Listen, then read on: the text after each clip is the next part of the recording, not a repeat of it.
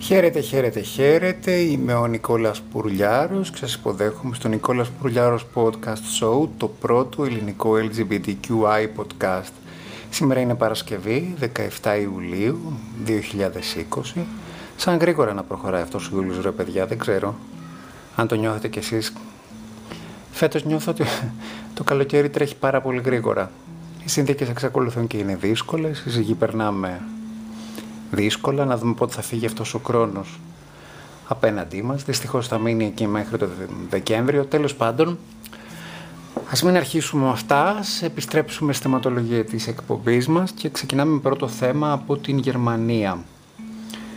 Το Γερμανικό Υπουργείο Εθνικής Άμυνας αποφάσισε κάτι πρωτόγνωρο, κάτι πάρα πολύ σημαντικό, το οποίο δεν πρέπει να το ξεχάσουμε ποτέ. Το Υπουργείο λοιπόν Εθνικής Άμυνας της ε, Γερμανίας αποφάσισε να αποζημιώσει τους LGBTQI ανθρώπους που υπηρέτησαν σε ένοπλες δυνάμεις και τους αποζημιώνει γιατί υπέστησαν πολλές διακρίσεις bullying γενικώς πολλές διακρίσεις και αποφασίστηκε ότι αυτοί πρέπει να αποζημιωθούν και θα αποζημιωθούν οικονομικά. Η Υπουργός ε, Εθνικής Άμυνας της Γερμανίας, η Κάρεν Μπάουερ, συναντήθηκε πριν από λίγες μέρες με τους εκπροσώπους της ΛΟΑΤΚΙ κοινότητας που έχουν υπηρετήσει στο στρατό και είπε ότι αυτή η επιλογή της Ομοσπονδιακής Γερμανικής Κυβέρνησης δεν είναι θέμα ανοχής, είναι θέμα αποκατάστασης της δικαιοσύνης. Επίσημα το γερμανικό κράτος ζήτησε συγγνώμη από τα ΛΟΑΤ και άτομα τα οποία υπηρέτησαν στο στρατό και υπέστησαν όλα αυτά τα οποία υπέστησαν. Από το 2000 η Γερμανία επιτρέπει πρόσωπα που είναι γκέι και λεσβείες να υπηρετούν. Το 2014 επιτράπηκε στα transgender πρόσωπα να υπηρετήσουν. Οπότε αναλογικά η Γερμανία επιστρέφει. Δίνει χρήματα, το επιστρέφει ήταν λάθος, σε ανθρώπους οι οποίοι ένιωσαν στο πετσί τους τις διακρίσεις, τις, τις ε, προεκτάσεις κάποιων πεπαλαιωμένων αντιλήψεων της πατριαρχίας και της ετεροκανονικότητας, ότι κάποιος αν είναι γκέι, αν είναι λεσβία και αργότερα transgender, δεν μπορεί να είναι εξίσου μάχημος. Ας ελπίσουμε ότι η Γερμανία, η οποία είναι η πιο ισχυρή οικονομία της Ευρωπαϊκής Ένωσης, θα αποτελέσει το φάρο των ανθρωπίνων δικαιωμάτων για να ακολουθήσουν κι άλλοι. Δεν ξέρω βέβαια αν έχουν όλοι ανοιχτά αυτιά και ανοιχτά μάτια. Η Πολωνία δίπλα της Δίπλα στη Γερμανία εξέλεξε πάλι τον ομοφοβικό Ντούντα. Η Ουγγαρία βαδίζει σε ένα φασιστικό δρόμο.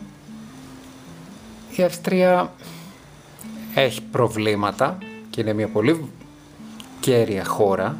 Πρέπει να την προσέχουμε πάρα πολύ την Αυστρία γιατί από εκεί ξεκίνησαν οι ρίδες του ναζισμού. Έχει και διάφορα κοινωνικού τύπου προβλήματα με απαγωγές, με εξαφανίσεις, με φυλακίσεις σε υπόγεια σπιτιών. Είναι περίεργα τα πράγματα εκεί. Και γενικότερα οι χώρες του Βίζεγκρατ, εκεί η Σλοβακία, η Τσεχία δεν είναι. Δεν έχουν χωνέψει καλά τα ευρωπαϊκά ιδεώδη. Είναι η γνώμη μου. Τώρα θα μου πείτε γιατί στην Ελλάδα έχουμε χωνέψει καλά τα ευρωπαϊκά ιδεώδη; Όχι. Προχτές άκουσα κάτι πάρα πολύ φρικτό, ότι μια ηλικιωμένη κυρία προσέβαλε δύο λεσβείες στην παραλία επειδή φιλήθηκαν. Και τους είπε, κορίτσια φύγετε από εδώ, τόσοι άντρες υπάρχουν, δεν βρήκατε και εσείς έναν άντρα. Το βρήκα απαράδεκτο. Απαράδεκτο.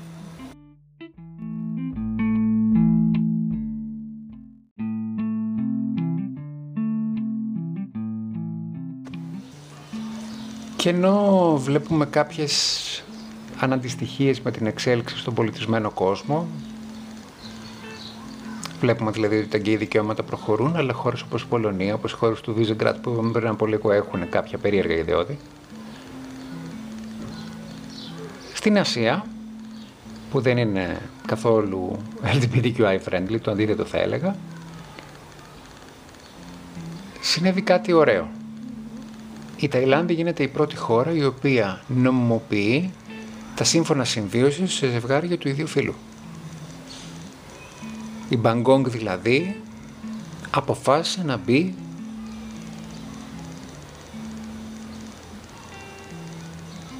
στον καινούριο κόσμο, αποφάσισε να μπει στη νέα εποχή. Και αυτό είναι συγκλονιστικό. Οπότε λοιπόν τα LGBTQI πρόσωπα στην Ταϊλάνδη θα μπορούν να συνάπτουν σύμφωνα συμβίωσης, να είναι ίδια απέναντι στο γράμμα του νόμου προ τα ετεροφιλόφιλα ζευγάρια. Οπότε υπάρχει ένας φάρο ελπίδας στην Ταϊλάνδη. Εύχομαι, ελπίζω και προσδοκώ όλο αυτό να βγει για το καλό και να αρχίσουν και άλλοι στην Ασιατική Ήπειρο να ακολουθούν αυτά τα βήματα. Είναι πάρα πολύ δύσκολο, δυστυχώς, αλλά η Ταϊλάνδη είναι ένα καλό παράδειγμα. Μπράβο στην Ταϊλάνδη. Μπράβο. Αυτό είναι ίσως και μια καλή απόδειξη ότι όταν συγχρονίζεσαι με άλλες κουλτούρες η Ταϊλάνδη έχει πάρα πολύ τουρισμό και όταν έχεις και έτσι εξωτερική, έχεις σχέση στο εξωτερικό και μαθαίνεις πράγματα που γίνεται στη Δύση, μπορεί να σε παραδειγματίσει για καλό.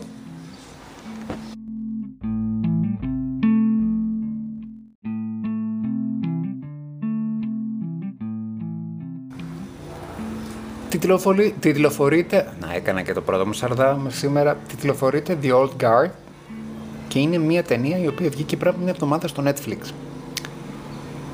Την ε, ταινία αυτή δεν την είχα πάρει χαμπάρι.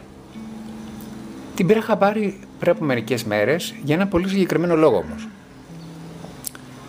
Παρότι είναι μια ταινία δράσης, έχει ένα πολύ ωραίο gay storyline. Έχει ένα φιλί ανάμεσα σε δύο άντρες, ένα ζευγάρι το οποίο αγαπιέται. Είναι μια πολύ ενδιαφέρουσα ιστορία η οποία έχει κάπως ως εξής. Υποτίθεται ότι η αστυνομία έχει συλλάβει ένα ζευγάρι με δύο ηθοποιούς, των οποίων ο ένας είναι ο Λούκα Μαρινέλη, Ιταλός, και ο άλλος είναι ο Μαρβάν Κεντζάρη, και τους έχει μέσα σε ένα φορτηγό, σε μια κλούβα, για να τους πάει κάπου να τους φυλακίσει. Έχουν δεχτεί ξύλο και κάποια στιγμή τα μέλη της SWAT, τους οποίους έχουν συλλάβει, έχουν συλλάβει τους δύο συντρόφους, τους λένε να διατηρούν τις αποστάσεις και να είναι σιωπηλοί, να μην μιλούν. Τελικά κάποια στιγμή ο, ο ηθοποιός, ο Μαρβάν ρωτάει τον Λούκα Μαρινέλη αν είναι καλά, σύνελθε. Αυτά που λέει κάποιος τον νοιάζεται για κάποιον άλλον που είναι σε ημιλιπόθυμη κατάσταση. Ένα, ένα από τα μέλη του, τον SWAT, υποκρίνεται, κοροϊδεύει τον Μερβάν και του λέει Ποιος είναι αυτός και νοιάζεσαι τόσο πολύ για αυτόν, Είναι ο γκόμενός σου; Και το απαντάει ο τύπος. Πάρα πολύ όμορφα. Κάνεις σαν μωρό. Είσαι παιδί. Το να κοροϊδεύεις είναι μια παιδική αντίδραση. Δεν είναι ο σύντροφός μου. Αυτός ο άντρας είναι περισσότερο από όσα θα μπορούσες να φανταστείς. Είναι το φεγγάρι μου μέσα στο σκοτάδι, όταν χάνομαι μέσα στο σκοτάδι. Είναι η ζέστη στην καρδιά μου όταν τρέμω από το κρύο. Ένα φιλί του μπορεί να με συγκινεί ακόμη και μετά από χιλιετίες. Η καρδιά του ξεχυλίζει από αγάπη και γενεοδορία και δεν αξίζει σε αυτόν τον κόσμο. Αγαπάω αυτόν τον άνθρωπο περισσότερο από κάθε μέτρο. Δεν είναι ο σύντροφός μου.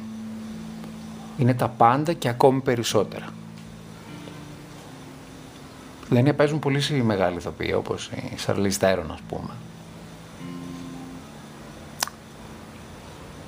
Εμένα αυτό μου αρέσει πάρα πολύ. Μέσα σε μια ταινία της ετεροκανονικότητας, με μέλη της SWAT, με ξύλο, με βία, το ότι υπάρχει και κυριαρχεί μία γκέι ερωτική ιστορία και ότι υπάρχει αυτό το φιλί το οποίο το κάναν και τρέιλερ και στην αγγλόφωνη εκδοχή και στην ιταλόφωνη εκδοχή. Είναι συγκλονιστικό, έτσι. Και αυτό δείχνει ότι κάποια πράγματα προχωράνε μπροστά. Στο εξωτερικό, γιατί στην Ελλάδα ούτε outing γίνονται, ούτε οι άνθρωποι μιλάνε και δυστυχώς η βιομηχανία του θεάματος απαγορεύει σχεδόν διαρροπάλου το να μπορεί κάποιος να αναπτύξει ένα gay storyline κάπου. Και αν θα γίνει πρέπει να είναι με την παλέτα της κομμωδίας ή μπορεί να το κάνουν μόνο κανένα δύο-τρεις άνθρωποι συγκεκριμένοι στην τηλεόραση. Και στο σινεμά υπάρχει ρατσισμός και ομοφοβία, δυστυχώς. Όλοι αυτοί οι οποίοι καμώνονται τους προοδευτικούς και ότι ανήκουν σε σωματεία και ότι είναι, πώς το λένε, ε, σε προοδευτικούς πολιτικούς χώρους, τίποτα. Δυστυχώς την πάρτη τους κοιτάνε, την τσέπη τους, το πώς θα πάρουν, θα καρποθούν περισσότερα και τίποτε άλλο. Και κάπου εδώ ήρθε η ώρα να βάλουμε μια τελεία στο σημερινό επεισόδιο. Είμαι ο Νικόλας Πουρλιάρος, ακούτε τον Νικόλας Πουρλιάρος podcast show. Μας ακούτε στο Anchor, στο Spotify, στο Google Podcast, στο Apple Podcast, στο Breaker, το Public, το Pocket Cast, το Castbox, το Overcast, το, το Pocket Cast. Σας εύχομαι να έχετε ένα υπέροχο Σαββατοκύριακο. Θα επιστρέψουμε από Δευτέρα.